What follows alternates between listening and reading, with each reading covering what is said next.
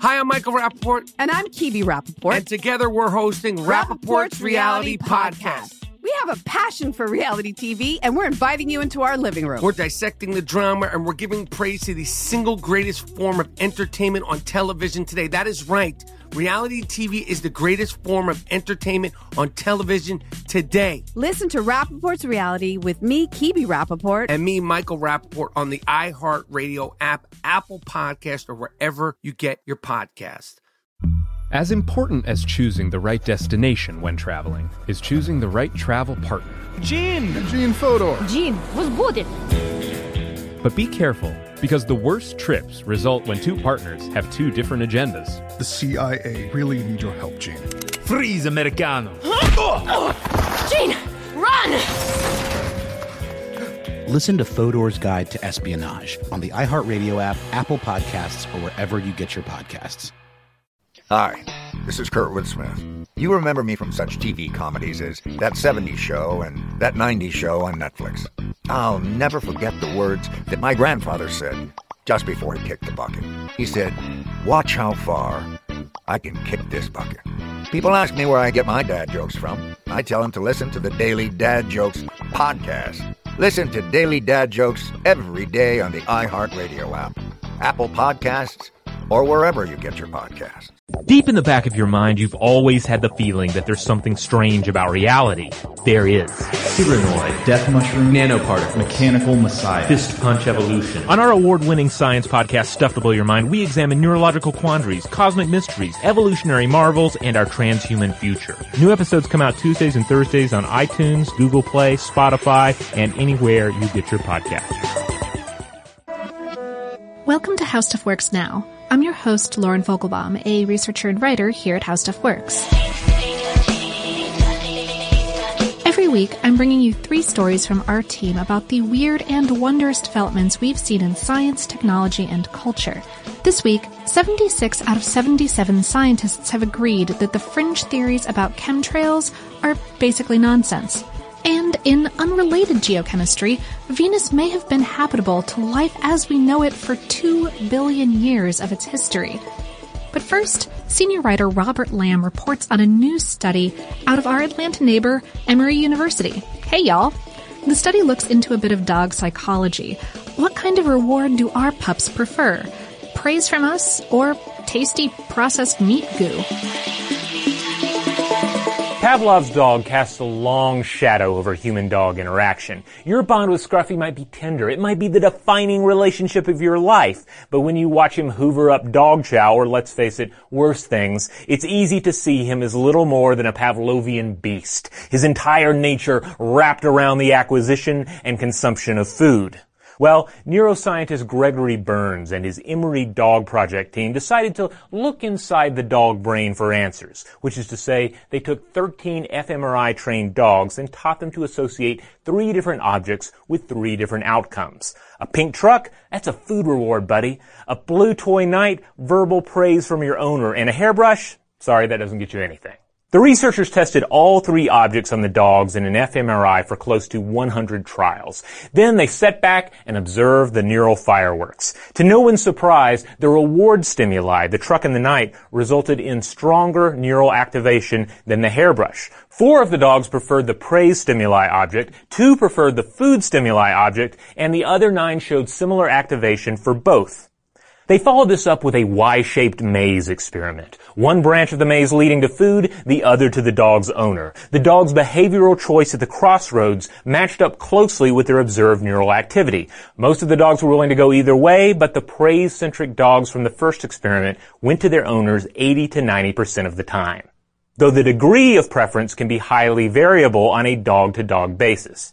Future studies may reveal how breed, rearing, and genetic profile play into the situation, as well as further illuminate the evolution of the domestic dog. Next up, senior writer Jonathan Strickland brings us a story of near total scientific consensus. 98.7% of specialists in geochemistry and atmospheric chemistry have agreed that fringe theories about chemtrails just don't hold water. Or rather, they hold nothing but water. They're not chemicals, they're just water vapor. Have you ever seen long trails left behind by jet aircraft flying high in the sky? Those trails are called contrails, which is short for condensation trails. They form from the water vapor in aircraft exhaust. This is similar to when clouds form from your breath on a cold day. The air from your lungs is warm and damp. The water vapor in your breath condenses as it hits the cold air. But these breath clouds evaporate quickly. Contrails can last for hours. What gives? The length of time a contrail holds its shape depends upon the humidity in the atmosphere. A contrail in humid air will hold its shape longer than one in drier air. If the air is particularly dry, no contrail will form at all. But people have proposed that those trails are actually evidence of a secret, wide area, high altitude spraying program. Some posit that the culprit is a government agency and others say it's a corporation or other private group. Typically, the claim is that the chemtrails are meant to subjugate the population in some way, through public health, crops, or weather control. And frequently they try to make a connection between chemicals found in soil and the trails in the sky. But according to a recent study published in Environmental Research Letters, that's just not the case. The study involved 77 scientists specializing in either atmospheric chemistry or geochemistry. The experts evaluated information that supporters of the chemtrail theory cite as evidence of a conspiracy. 76 of those scientists said that there was no evidence supporting chemtrail claims. They said that the data could more easily be explained by our understanding of condensation and the natural processes that deposit material on the Earth's surface. So, can we put this fringe theory to bed? Even the researchers who organized the study think that's too ambitious. As they said in their report, our goal is not to sway those already convinced that there is a secret large-scale spraying program, who often reject counter-evidence as further proof of their theories, but rather to establish a source of objective science that can inform public discourse. So think of this study as a preventive measure. For people convinced that something hinky is going on, this study will serve as more proof of a cover-up. But for those still forming an opinion, it could shed a little light on the subject.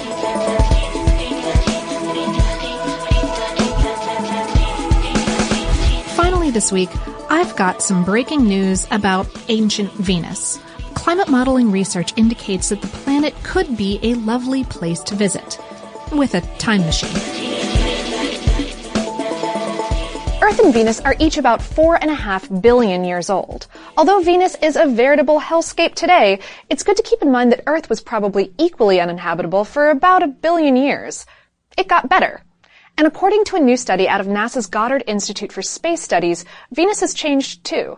It may have been habitable to life as we know it for up to 2 billion years of its history. Venus today is exactly the kind of place that humans don't want to hang out. There's practically no water because the surface temperature can reach 462 degrees Celsius. That's 864 degrees Fahrenheit, which is the perfect temperature to cook a crispy Neapolitan pizza and more than hot enough to melt aluminum. The atmospheric pressure on its surface is 90 times that of Earth's, meaning the very air would crush you. And by air, I mean mostly carbon dioxide. Researchers also think Venus's thick clouds discharge more lightning than we see on Earth. And those clouds are made of sulfuric acid. But as recently as 715 million years ago, Venus may have had shallow oceans and an atmosphere comparable to Earth's today, with mean temperatures a few degrees cooler than ours even. The team from NASA adapted the climate modeling tools used here on Earth to create a 3D climate simulation for ancient Venus. They built the model based on data and hypotheses from NASA's Pioneer and Magellan space probes and the ESA's Venus Express orbiter.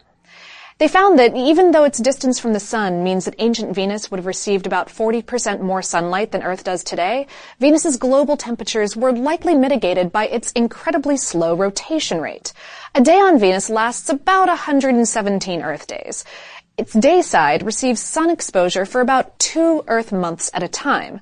In the simulation, that produced thick rain clouds that shielded the surface and kept the planet temperate. These results are dependent on Venus's topography and rotation rate not changing much over the past few billion years, uh, which is actually likely, but it's still in question, so the team played around with the model to see whether feasible topographical or rotational adjustments could have changed their results. Increasing the steepness of the mountains and ocean basins to Earth-type levels raised the temperatures in the model, but they did stay within a life-friendly range. Speeding the rotational rate only made the model too hot for life when they made Venus's days seven times shorter, a mere 16 Earth days per single Venus day as opposed to 117. The research is thought-provoking on its own. Ancient Earth sponges and algae may have had neighbors in our solar system. But it's really part of NASA's push to identify exoplanets capable of harboring life as we know it. We previously thought planets as close to a star as Venus may have always been too hot to support life. But now we can expand our search. That's our show for this week. Thank you so much for tuning in. Subscribe now for more of the latest and strangest science news, and send us links to anything you'd like to hear us cover. Plus, what do you think about all this? Does Robert's report match up with your human dog relationships? Are you convinced that chemtrail theories are bunk? Do you think we might someday find signs of ancient life on Venus? We want to know. And if you tell us, I might share your experience on air. Shoot us an email at nowpodcast at howstuffworks.com. And to access thousands of other stories like these, check out our home planet, now.howstuffworks.com.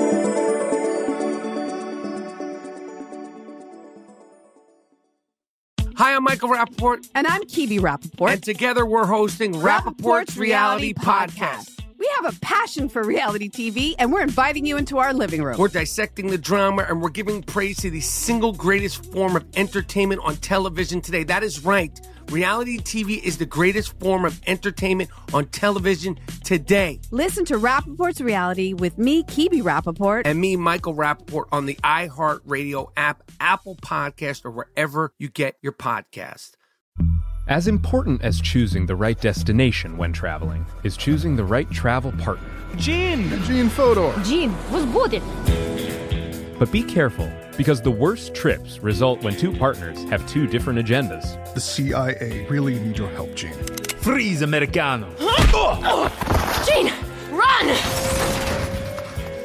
Listen to Fodor's Guide to Espionage on the iHeartRadio app, Apple Podcasts, or wherever you get your podcasts.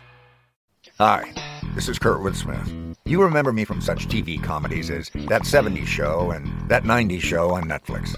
I'll never forget the words that my grandfather said just before he kicked the bucket. He said, Watch how far I can kick this bucket.